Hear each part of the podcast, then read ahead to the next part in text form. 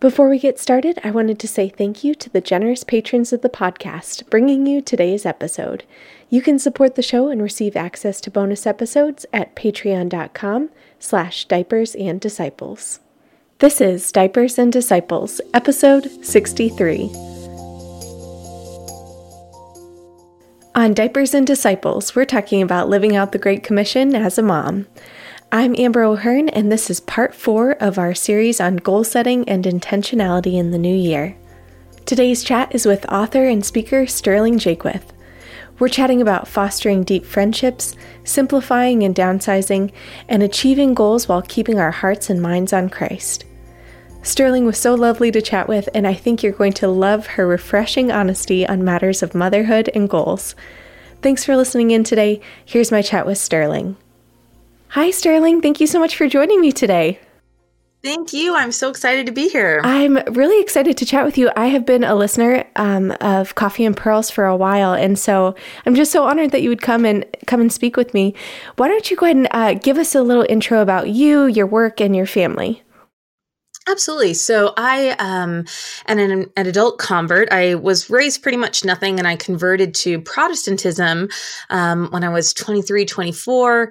And then I, I met my husband who was Catholic. And that's a very long story, but I ended up converting to Catholicism right before we got married. And so I've been Catholic since 2010. And my kind of entree into Catholicism was rocky. I had a really mm. bad RCIA class and kind of a lukewarm parish and not a great group there. And so I really had to discover Catholicism on my own. But I did that and I ended up reading tons of books and realizing that it wasn't so much that there were a bunch of lukewarm Catholics who knew the truth of Catholicism and just didn't care, I actually found that most people just were poorly catechized in the first place, kind of like I was, right? A bad RCIA class or or really nothing, you know. And so that's when I decided I wanted to kind of dedicate my life to just bringing people back into the fold and saying, "Wow, did you know how cool being mm. Catholic is and and how great it can be and how it can be part of your everyday life. I think that's what I've noticed is missing the most. I mean, a lot of people might consider themselves culturally Catholic, um, Christmas and Easter, that kind of thing, but they're not necessarily living out the liturgy in their home every day. And so I basically talk about that in coffee and pearls and all the work that i do yeah that's that's great and um, did you have a background in like writing and speaking and has that been something you've always been passionate about or did that kind of come about yeah. with the conversion and I've always wanted to be a public speaker. So I knew from a very young age that that was my destiny. Mm. Um, I did not know, obviously, it was going to be religious. So that was a surprise. yeah. Um, but I knew that I would do that. I, have actually, I'm, I'm not a very strong writer, despite the fact I've written four books. I know people yeah. laugh when I say that, but um, it's not a natural gift of mine. Um, I've had to really struggle to do that. But I knew I wanted to be a speaker. And one of the ways that you kind of legitimize yourself is by writing books. And so I had to kind of claw my way through mm-hmm. writing um, to do that. Uh, but it's not something that I naturally enjoy or that I do easily. And so I just like people to know that, you know, you may have a message on your heart and think, oh, I'm not a writer, but the truth is God can work with your mm. passion and and you know you can eke out the skills that you need to in order to tell a good story. Mm. I, I love that you said that because I never would have guessed that. So um, I, yeah. it's it's refreshing to hear that. So that's really neat. Um, and uh, what comes to mind when you think about how you personally live out the Great Commission as a as a mom? You know, first and foremost, and I love that you asked that question because it's such a Protestanty question, and I, I just loved my time as a Protestant. And they're so good mm. at Bible studies and Scripture memorization and making disciples. Um, but you know, I I always think about my children first, right? I I kind of have this hope that each of my children, um, you know, brings more people to Christ than I do, right? Like that would be my my biggest goal in life is that I've taught them so well that they're just like these huge beacons um, for Catholicism, whether they're pulling, you know, people who don't believe in anything or lukewarm people or Protestants, whatever it is, um, you know, I kind of consider them the front line in my army, mm. right? If mm. I'm building an army, they're my generals. And I think that's because God has given them to me and asked me to do that. So even though they're small and the fruits of that won't happen for so, so long, I always know that's my number one job. So we do a lot of scripture at home and, and memorizing scripture. Um, we have a very Protestanty feeling mm-hmm. house because I just came from that. Um, but and then and then beyond that my number one goal is to get as many people through marian consecration as i can so it's in every book it's in every program i do um, i'll never stop talking about it. And uh, I just feel like if I can lead people to do that one thing, then they will go lead people to Christ. Mm. Yeah, I love that. And my husband and I have both done Marian con- consecration and um, love it and try to renew it every year. And I- would love to know uh, how you heard about that and, and why you're so passionate about it.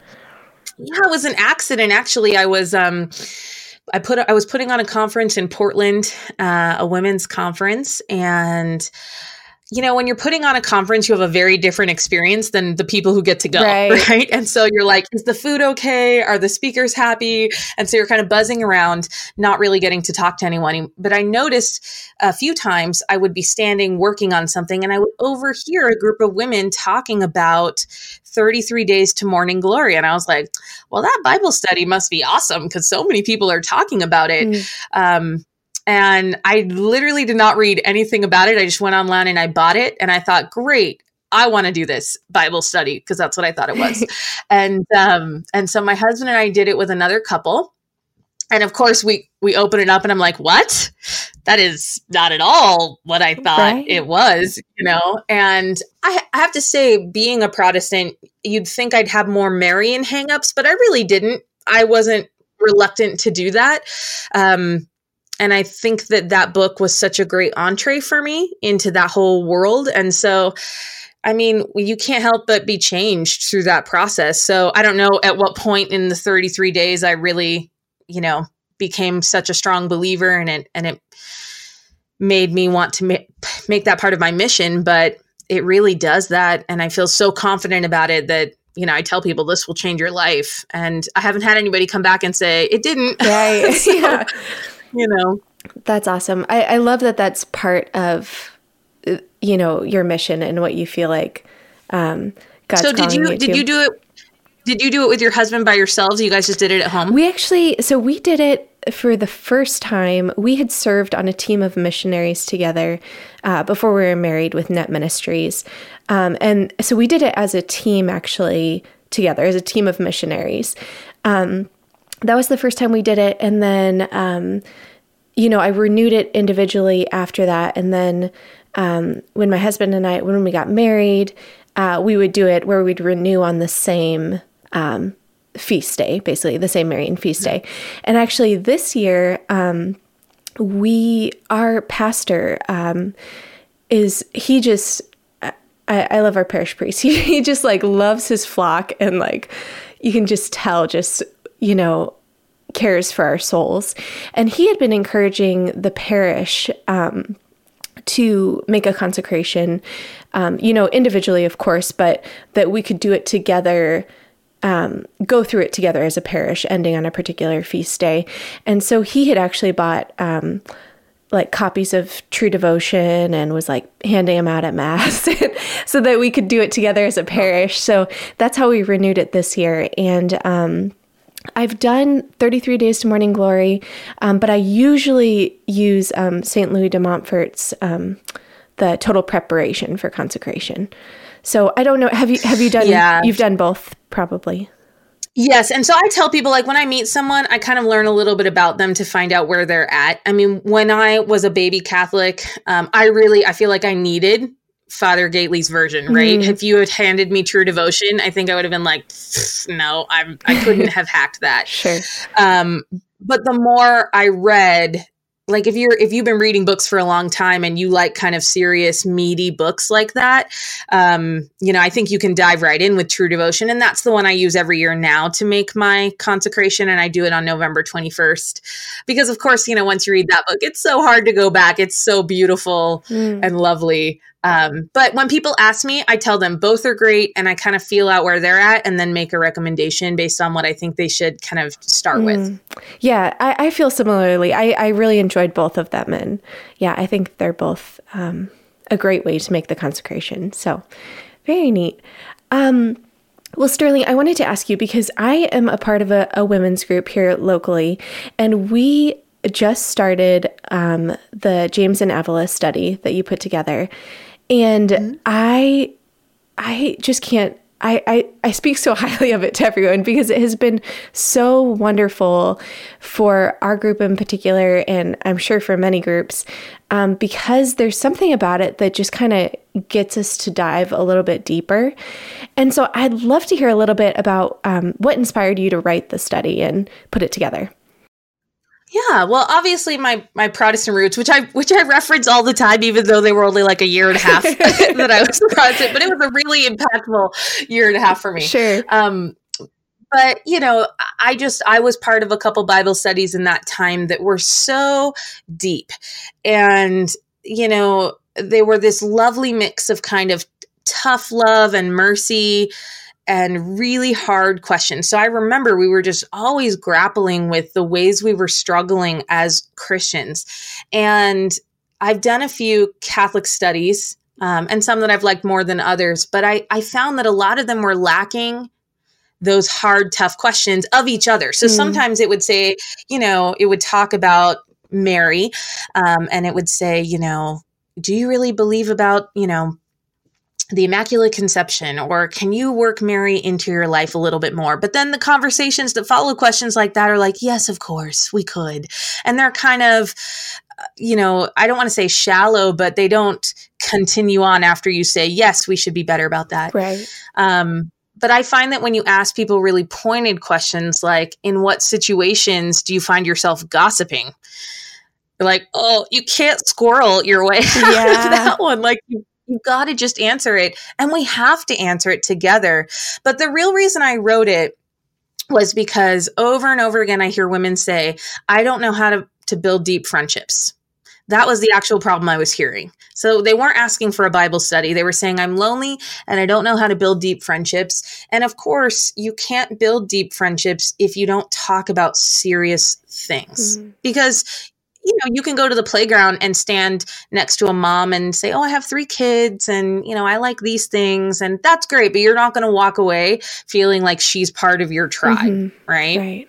And the only way to create that is to like talk about some yucky stuff and hold each other and say, wow, first of all, I, I'm doing it in a group, which was was really interesting. I, I, actually didn't expect that I would, but somebody in Boise invited me who didn't know I me. Love she was that. like, "I'm gonna," yeah, and I was, I was so nervous to go because mm. I knew what the questions were, Amber. Yeah. Right? I knew what they were, and um, and it has been so interesting that that this group of eight women, none of whom, by the way, really knew each other mm. before the group started. Wow, um, have become instantly so close even though we just come from totally different places.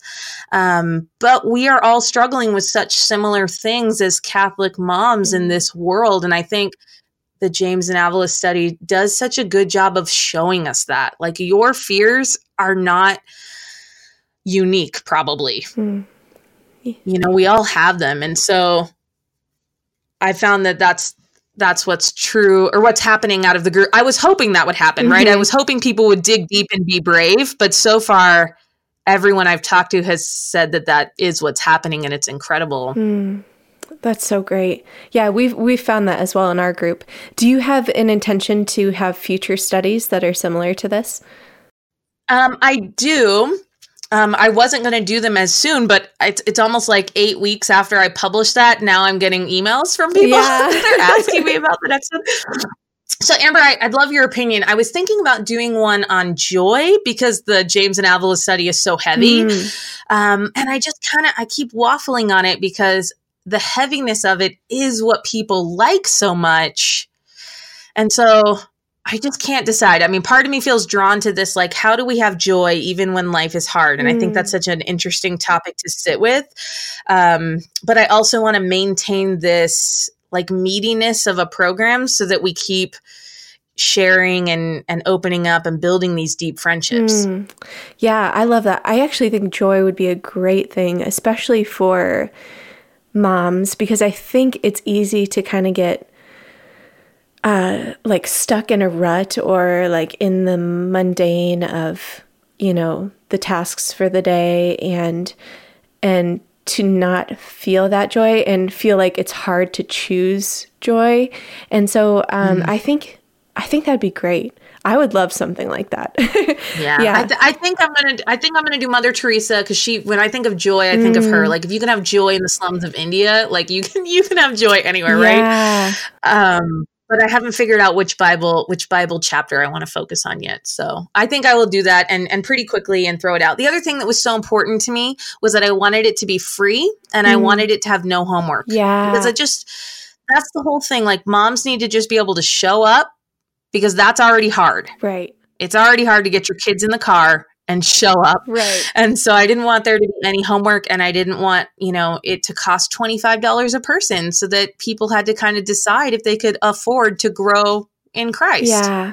Yeah. I think that's great. That was just a great decision because um, that was a factor in us choosing, you know, this particular study. We were looking at a few different studies and um, we were so thankful to to see that it was available for free for yeah. us to do, and um, that that is nice because I think that could be an, a hindrance for people in in choosing to do a study or not. So that's great. Um, so I'm I'm thinking about for moms who, you know, we're in January now. This will probably release maybe in early February, and um, people who maybe have a goal of like I want to make friends this year, like have deep friendships and build community. Do you have any tips for moms just for getting started in that? Absolutely. I mean, I think the first thing I tell moms, and I do, I get that question probably every week, yeah. right? Like, how do I make friends?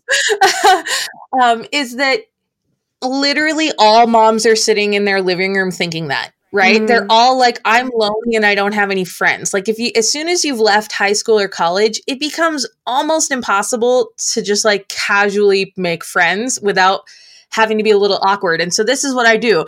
And it is so awkward. Just, just acknowledge that to yourself is that I, yeah, I will go to someone, I'll say, I, like this, I would really like to be friends with you. Mm. Um, I would like to spend more time with you. So you already feel, by the way, like you're asking someone out, you know, when you say that. Right. Like it's gonna have that same energy to it. Okay.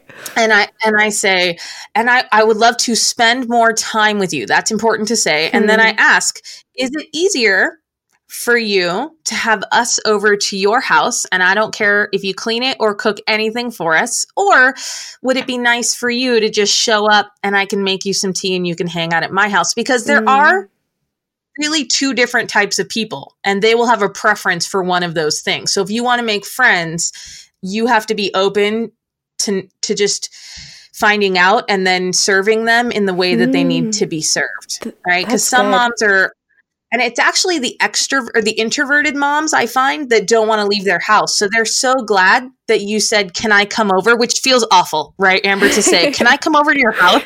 like that sounds terrible. But they are so shy that they don't want to ask you and they don't want to leave their house. Mm. And so I've never had anyone not answer that question and either say, Oh, I would love to have you over, or I would love to come over. Um, and then I press them and I say, How about Wednesday at 10? Because a lot of times you'll leave it just at the, the question and everyone goes, Yeah, that sounds great. Um, but if you don't actually schedule it, then you both go home and you're like, Wait, am I supposed to text her? I don't know. It, should I email her? And then we have this like identity crisis over how we should contact people because we don't know how to do that anymore, right? We're like, should I Facebook Messenger her? Would that be weird if I friended her? Are we friends, you know? Yeah. And so you've got to deal with it when you're together so you don't go home and have that kind of hmm. question pop up. Hmm. Wow, I love that so much. And I love the idea of understanding that there's kind of like, different kinds of people where some people would prefer an invite over to your home, but some people would prefer just to stay home and have you come Absolutely. to them. And I yeah, I think that's such an interesting interesting on observation that for introverts they might not even like feel comfortable saying that. So for you to be able to say if it's easier for you, we could meet at your house. Like that probably takes the burden off of them as well. And yeah, so I love that yeah. you said that. Really great. So, um also thinking about goals uh, for the new year, you know, beyond community, I know you've done a lot with goal setting, with, um, you know, I know, I know you have like a Catholic minimalism challenge and yeah. like health and spiritual goals you've done, and even like Catholic mom goals. And I would just, I would love to hear just kind of the different things that you have available to help people kind of achieve those goals. Yeah, so that is something that I probably also knew from a young age that I was going to work on. I've always loved setting goals and I and I love doing it with other people. Um, and so my first book, Catholic Mom Challenge, does have a lot of goal stuff in it and it talks about, you know, how are we supposed to become Christians, but also take care of the laundry and then these little children and to not mm-hmm. lose ourselves. And so, um, in that book, I kind of laid out a system for moms to manage all of that. And it has to be different for every person. And so, uh, one aspect of every system that I talk about is flexibility and just really getting to the end of the week and saying, hey, what worked this week and what didn't work? We get so emotional about what we think we should be doing.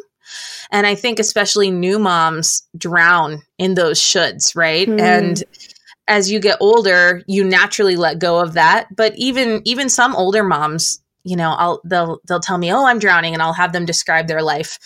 And they'll say something like, "Oh, and I just I never mop the floors." Is a great example. Hmm. I'm like, well, who cares about that? Do you care about that? And she'd be like, no, I just, I feel like I need to do it. And I'm like, why? If you don't care, because I've met, you know, you know, if you're one of those cleaning people where it really, it steals your peace if things mm-hmm. aren't clean. You know, if you're one of those people. But if you're not one of those people, there's like no cleaning police, right? They're not going to come mm-hmm. to your mm-hmm. house like you did not mop your floors this week. And so one of the ways I protect myself is I just don't do stuff that isn't important to me mm. at all. And mm. I just give myself that permission. And so Catholic Mom Challenge is a book and it talks about that. Then I also do a, a goal setting program every year. Um, and this year I changed the name. It used to be called Catholics Crush Goals.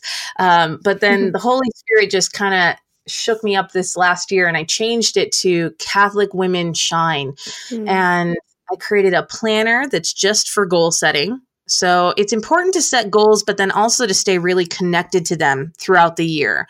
And so for those of you that just, you know, made goals in January, I would just really encourage you to set a date on your calendar right now in February to revisit them because so few of us even just do that first step, right? Mm, yeah.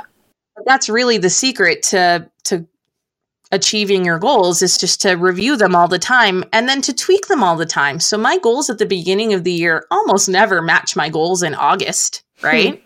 Yeah. I mean, you know, give yourself that flexibility too that if you get pregnant or your husband has a job change or you know, one of your kids has some health issue come up, like, of course, what you're going to focus on is going to change. And so we have got to learn how to be a little more flexible because otherwise you're just going to live under boulders of anxiety and guilt.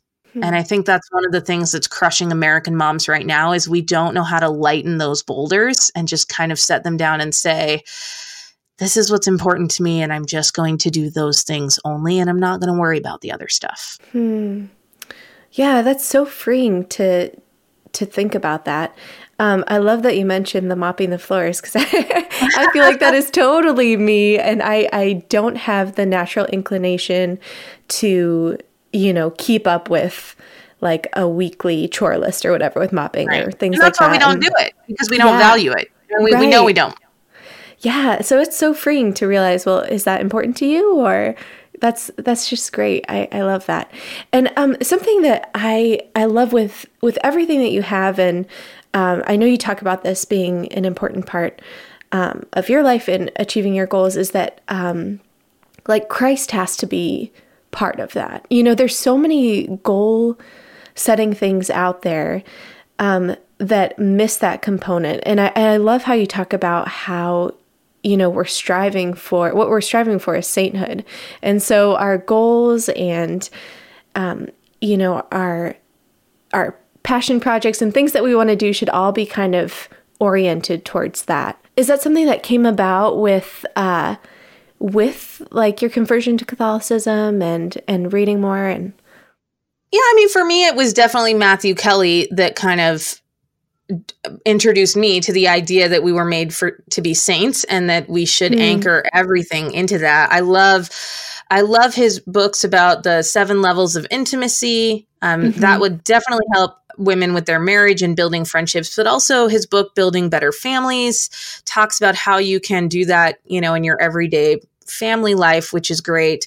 Uh, but when we look at our goals through the lens of Christ, and one of the reasons I made this my planner so you guys can read about it at catholicwomenshine.com. You can look at the planner and you can download all the worksheets for free. So you can get mm. those at any time. Um, the course is closed right now. Um, but I do it every January. And one of the thing one of the reasons I made that planner is because I had seen a lot of people talking about power sheets, which is about cultivating an intentional life. And the power sheets lady, Lara Casey, she is a Protestant. Um, but for some reason, her planner, even though she's completely open about her faith, the planner didn't talk a lot about Christ. And I thought, well, what a missed opportunity hmm. to make a goal planner and not anchor in Christ and have that actually be the place we start and that we should rub every goal that we have up against hey is this helping me walk towards God or is it helping is it causing me to walk away from God because hmm. everything can be good and everything can be bad. Like you can love knitting and have it be an outlet for you, but if you're kind of swatting your children away and getting and going down the rabbit hole of knitting projects and not taking care of your prayer life, then it becomes a terrible thing. Mm-hmm. And I would mm-hmm. say, you know, you got to get rid of that or you and really I would say get rid of it until you can balance your prayer life, right? Hmm. And so I think all all goals should start with that question, right? And is this helping me walk towards God, or is it helping me, or is it causing me to walk away from Him? Um, and how can I fix that if it is something that's still important to me? Hmm. That's great. Yeah, I love that. Um, I wanted to specifically ask you as well about um, simplifying, like simplifying mm-hmm. your life and um, our stuff and because uh, I, I, I know you've you've written about that and you have a challenge about it. And i'm imagining if that is someone's goal for this year is just kind of simplifying their life and being able to maybe downsize a little bit do you have any just like initial tips for for getting into that Absolutely. I think um, I want to answer this for two types of moms because there's there's some moms out there that have you know one kiddo or two kiddos and and they're living those those hard first years where you're just kind of staring at them and they don't and and they kind of I want to say ruin all of your time in a way, but it you're not doing much, right? So you're staring at them and you have to like interact with them, um, but it's not interesting. Like when your kids get older, it, it's you know they fill up your time in a very different and interesting way. Um, and I was very blessed that someone told me that they said you will be in the tunnel, what she what she called the tunnel of motherhood until your oldest is six. And she mm. said it hmm. doesn't matter how many kids you have or what's going on. It's pretty dark until your oldest is six. And I found that to be true for myself. As soon as you've got a six year old who can tie shoes and get water and just some of these really basic things, right. um, it really lightens up your day to day mothering life. So I'm going to answer the simplification simplification question for the younger moms. Um, part of it is just know that it gets better. I mean, mm. I remember when I had one kiddo and it was so awful, and I was like, is it twice as awful if you have two kids? um, and that's not at all how it works. As they get older, it gets better. And actually, the more kids you have, the more routines you put in place. And then it just feels so much more lovely. And so it, that seems kind of counterintuitive when you're staring at a nine month old and you're like, oh my gosh, this is just so painful. You know, this is not what I thought it was going to be. Um, and so the first simplification tip for those younger moms is just to know that you're going to have to grow into it it, time is actually the only thing that's going to make a difference. Um, and then again, to let go of those shoulds, especially when you have young kids, we fall into this trap of looking online and being like, oh, I should be doing Montessori activities with the kids all the time. And we should focus on one letter every day and have activities that are all about the letter A and apples, right? And you kind of drown in that. And then you feel yeah. awful about yourself because who's doing that? No one's doing that. right. You try it one time, you're like, everyone cried and it was awful, you know? and so I, you know, just let it go. I mean, I I wish I would have done way more things for myself in those first three years, um, like really just focused on me, and then brought the kids along because they're not doing anything anyway. Um, and so I wish I would have just gone for more walks to places that I liked, and I hmm. wish I would have. Um, you know, just realized that I could do house projects and the kids could just sit at the floor while I did them. Um, but instead, I, I stared at them and thought that's what I was supposed to be doing. And then, of course, that makes you lose your mind when you're just doing nothing but trying to make a baby happy. Um, and so I would just say focus on on you and let go of some of those should things um, about younger kids because as long as you love them and you're with them, right? I mean, you're not going to ignore them and let them cry for 15 minutes because you're like, well, I'm painting this wall right now and that's important to me. you know, uh, you have to serve them, but you don't have to make everything about them. And I wish I would have taken advantage of those first few years and done more self work because I had way more time to do that than now when I have five kids.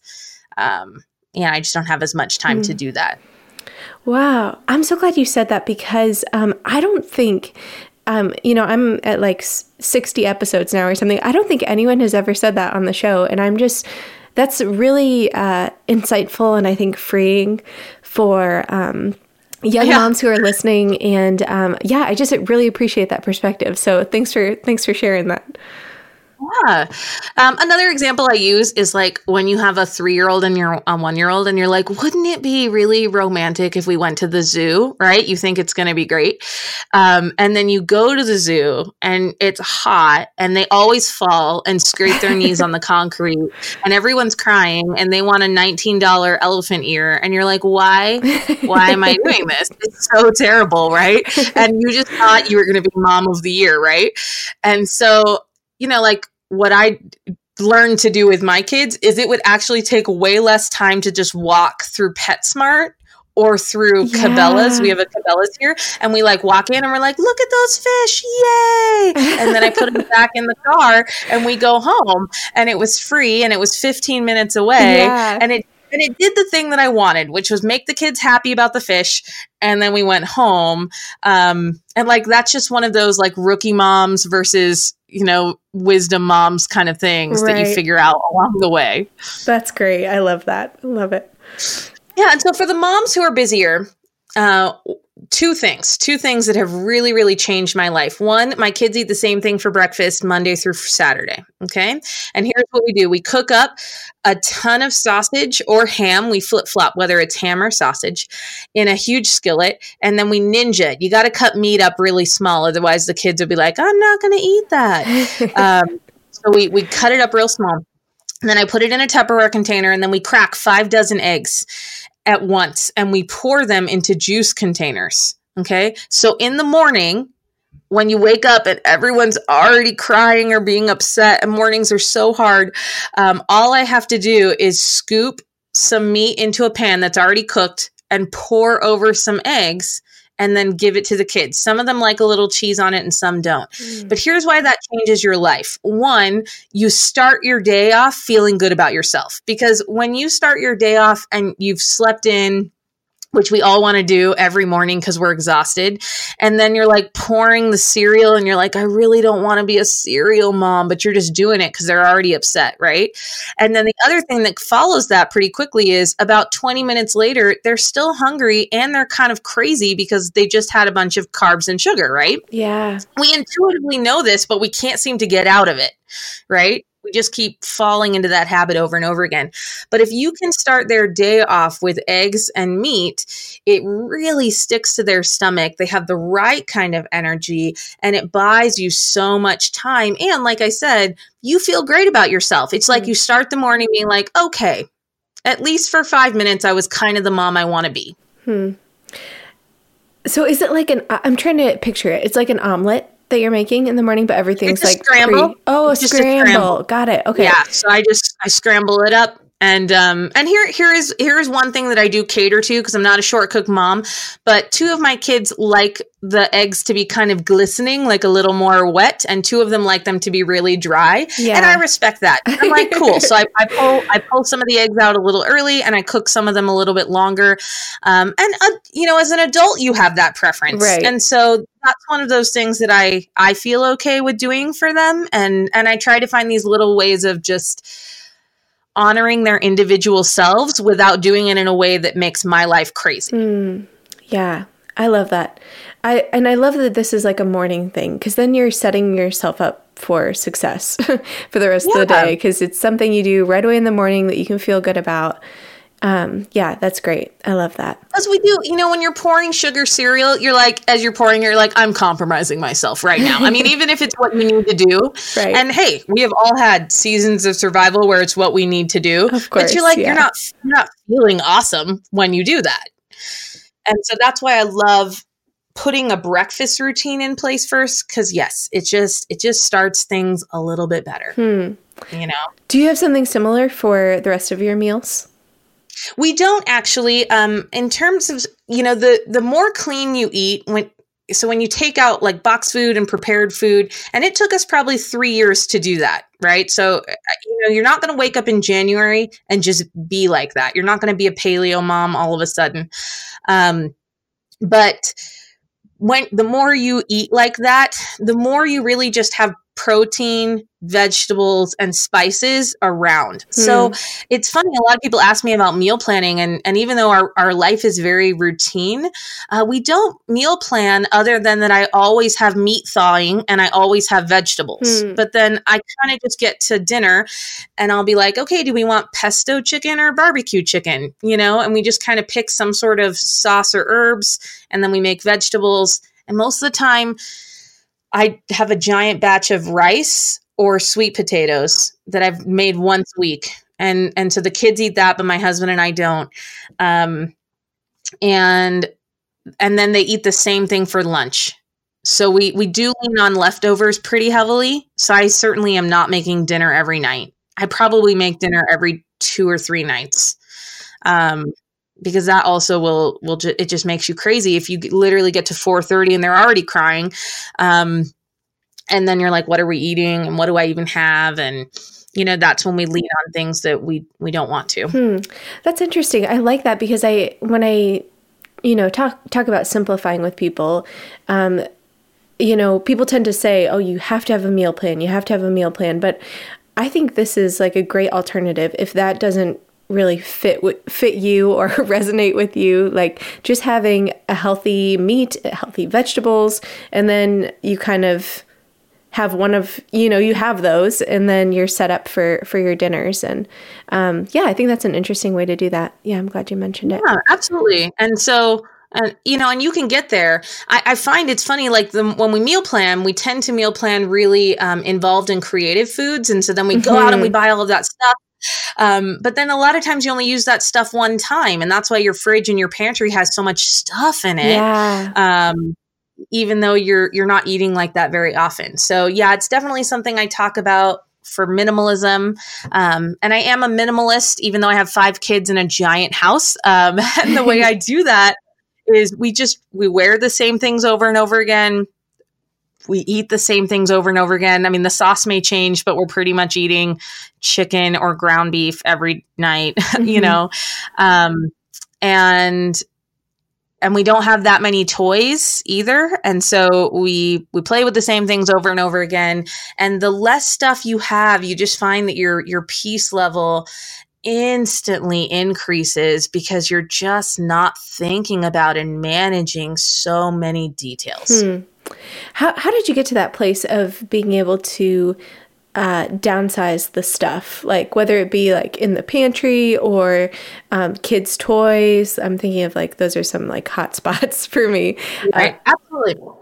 Um, well, first of all, understand that because my husband and I both had hoarding grandparents, that fear was planted in me pretty early, right? I've never accumulated a lot of stuff because when you see someone who's a clinical hoarder, it's such an ugly behavior and it's so sad that you know, you don't want to be anything like that. So, to be fair, I've always had that natural bent. Um, but it also gets easier the more, at least the clothes, I will say first. The clothes get easier the more kids you have. When I only had one daughter, I think she had like 10 dresses, right? Something crazy because people just give you clothes and the clothes just show up and there's clothes everywhere. Um, and I remember she had, you know, a blue dress and a black dress and a silver dress and a gold dress. And we had to have the right kind of shoes you know, you can't wear the black shoes with the blue dress, I would tell my husband, who thought I was a crazy person. Um, and so that's how you live for a while. And you don't do laundry that often when you only have one kid. Mm-hmm. And so by the time you're doing laundry more often, then you can have less clothes. So now we do laundry every other day. And that is our system. We we just asked, did we do laundry yesterday? No. So today's laundry day. That's as simple as it is. And we wash everything and we put it away every other day. Uh, but guess what? That means we really only need three outfits. Really? Yeah. And as soon as you get to that place where your your laundry's happening frequently enough, you can really pare down your clothes. My mm-hmm. girls now have two church dresses. They have um, a purple one for Lent and Advent, and they wear the same dress for all of Lent and Advent. Um, and then they get a different dress, their other dress for Easter and Christmas. And then whatever dress that is is the dress that they wear for the for the reg for the other times. Um, and both dresses go with silver shoes so they have one pair of church shoes. Uh, and so immediately now i don't have all of that stuff all those dresses and shoes to to look after. And that is something that just is a lot easier when you have more kids because again you just get into a rhythm of, of doing that. If i had to go back i think i still would do that. I would still do the one church dress thing if i only had one daughter um, but i don't think you can fake doing laundry all the time. And I probably wouldn't have done that. So I probably would still have five outfits or seven outfits or something like that if I just had one girl. I, I just don't think I would do the laundry every other day just for the the sake of minimalizing yeah, the clothes. That makes sense. And then and then for toys, Amber, let me tell you, if you put all of your toys away right now and you just put out two things, they'd be happier. They play with those things more. It seems so counterintuitive to us because we're like, look at all these learning opportunities that I've given you, you know? Right. Um, but they they don't. They want to play imaginary play. I mean, we have almost no toys. Like when people come into my house, I'm like, this is the playroom, and I see them look around like, what? Uh, because there's there's just like we have like one box of Legos. Um, we have a kitchen with almost nothing in it. I think it has three things. Hmm. You know, we used to have a hundred things because I thought that was better, but it isn't. Hmm. It isn't better. They don't play with it more when they have a hundred things. Um, and then also, I'm much happier because I don't have to pick up toys all the time. Yeah. Did your kids care so we, when you did that? Did they notice the change?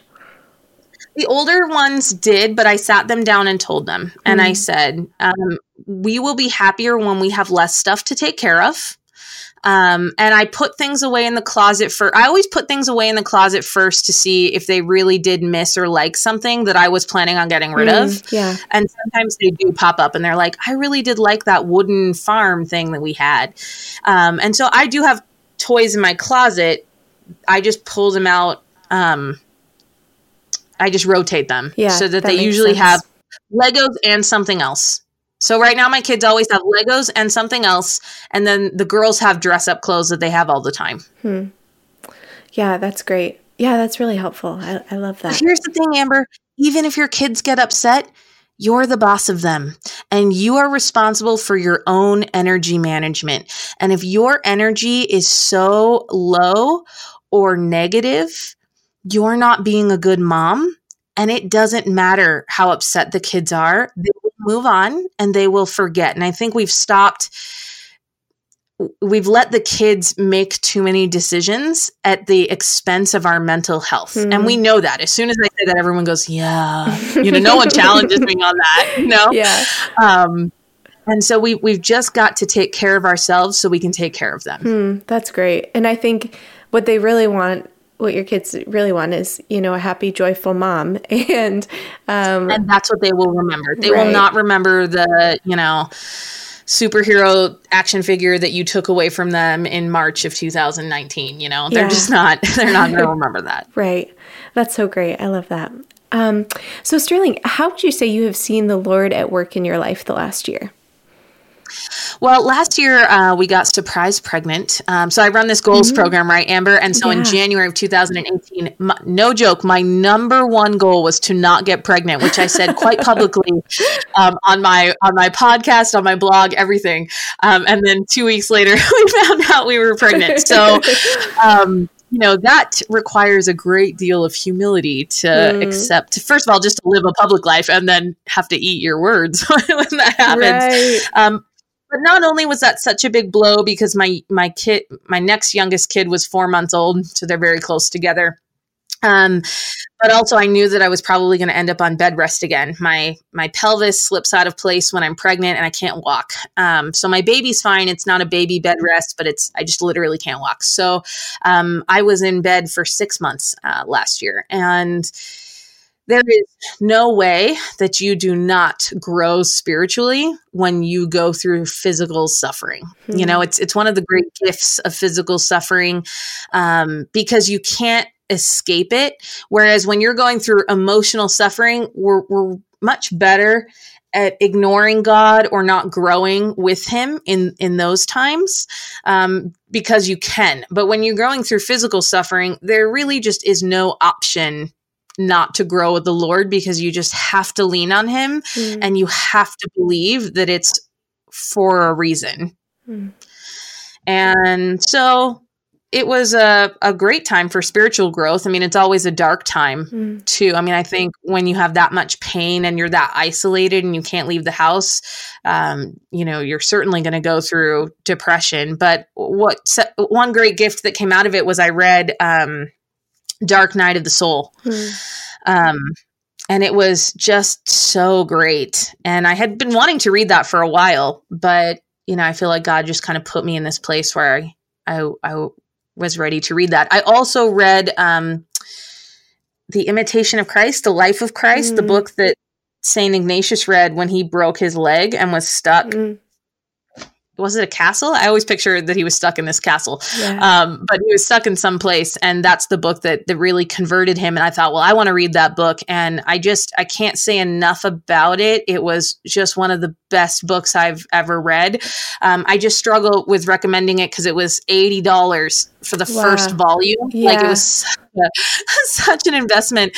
Um, but I guess I would recommend that to somebody stuck in bed. Like if you're going to be stuck in bed, if you're if you're going through serious illness um, and you're really incapacitated, like I think that is worth that investment because it is such a beautiful and moving book. Mm, that's great. I'm glad you mentioned that because I think that's um, something that you know quite a few moms um, go through, and you know we don't really talk about too much is difficult really difficult pregnancies, like bed rest kind of pregnancies. So do you have any other thoughts for moms who might be at that place or who who tend to experience that when they're pregnant? I, you know, I think the the number one thing is just normalizing depression and normalizing how how really painful and awful it is, mm-hmm. right? I mean, we have this idea that as Christians we should be above that, right? Uh, especially Catholics, because you know because of the idea of redemptive suffering and we think oh you know we can, we can offer it up we kind of feel like that means that we should be happy while we're going through that. And and that's just not true. Um, you can be really really sad. You can be angry. You can be frustrated with God and say, "Why have you done this?" and and have those real conversations. It's not like he doesn't know how you feel. Right. You know, he knows how you feel already. So just tell him like he was your friend, um, and and just normalize that. Of course, you're going to be depressed. Of course, you're going to feel bad about yourself. Of course, you're going to let a lot of house stuff slide. Like we've just got to to know that in that season, it's okay to not be the best version of ourself. Um, your job is to be the best version of you in survival mode mm. and in a mm. really dark time. Mm. And so I think if you can hold yourself and give yourself mercy that because god's already doing that for you um, but you have to do it for you so that you're not adding guilt on top of all of the other stuff that you're going hmm. through mm. yeah that's so good that's really good um, so what would you say is your favorite part of your home and why I think two. I have two chairs, one upstairs and one downstairs, which are kind of my reading space. Um, and so they're just kind of cozy chairs that have a lot of books next to them, and you know I read a lot, and it's kind of my refuge. And I love that the kids do that too now. Um, hmm. Um, I'm always catching my kids curled up and reading, sometimes in my chair and sometimes in a different place. Sweet. But you know, when I look at that, for me, I, I know I could just live anywhere if I had a, a chair and some books, right? I just, and that's why those pockets feel like what my home is really about. And you could tell I'm not I'm not much of a cook because otherwise I think a lot of women say the kitchen is that space for them. Um, but it is very clearly not that mm. space for me. I, I, love that. I'm always interested to hear uh, the responses to that question because I've even had some guests say like actually their backyard or their garden or something outside even their home. So that's great. And then what have you been loving recently?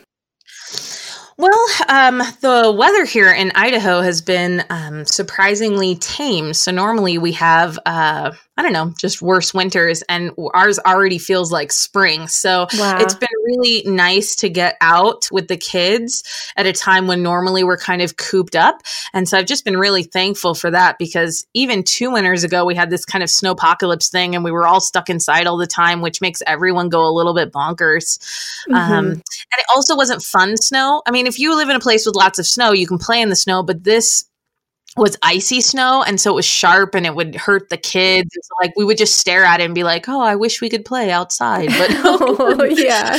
Um, and so I've, as i've gotten older i've just learned to really appreciate unusual seasons mm. um, whether they're extreme or mild and just knowing that it's giving us an opportunity to to live a little bit different differently than we normally do and just to lean into that lean in and then just embrace whatever it is good or bad and say okay you know if we're trapped inside we're gonna this is just gonna be the month of board games and hot chocolate. Mm. um, or you know in our example we're just we're going outside and hiking in january and that's incredible.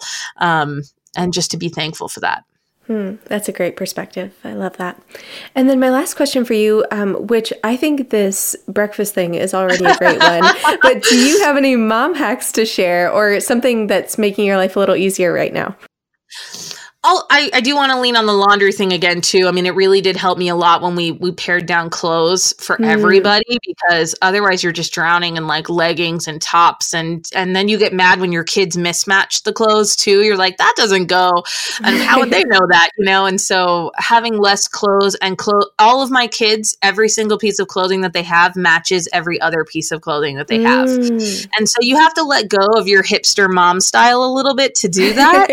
yeah. um, you know, so it, you know, because you go to Target and you're like, oh, that's adorable. I want to see that on my three year old. But the truth is, if if the clothes don't match each other, it's just going to cause you problems later. So, you know, all, all my girls, their their tops match all the bottoms and they don't have that many and we are all still living happy, fruitful lives and you really can live like that and it is going to mm. make you happier. And and yes, anytime that you're happier, the kids just enjoy you more and that's really what we're what we're shooting for in our mm. lives. Mm. That's great. I love that so much. Um, Sterling, thank you so much for chatting with me. I so appreciate it. If people wanted to um, connect with you or find you, what's where do you like to send people for that? I'm pretty much the only Sterling Jaquith on the planet, so it's not hard to find okay, me. Um, uh, but so my website is sterlingjaquith.com. They can get Coffee and Pearls anywhere that they get a podcast. And then my goal setting stuff is at CatholicWomenShine.com. So that is a separate website for that course and my planner and those free worksheets. You can just go print those off and and focus on goals and really make them Christ centered. So those are the best places to find me. Excellent. Thank you so much. Let me go ahead and uh, close this in a prayer. Lord Jesus, thank you so much for uh, this time to chat today, and thank you for all the women listening. And I pray that wherever they are, if they're in a season of survival mode and chaos, or um, or organization and, and goal setting, and I just pray that um, you would just make yourself um, known to us, Lord, that we would um, know your presence and be able to practice your presence even in the mundane tasks of the day. Um, and Lord Jesus, we love you and we offer this day to you in the name of the Father and the Son and the Holy Spirit. Amen. Hi, friends. Thanks for listening in today. I loved Sterling's tips for reaching out and making new friends. Understanding that we all have different personalities and preferences when it comes to having people over or getting out of the house, and also her thoughts on simplifying to help us be more joyful, sane moms.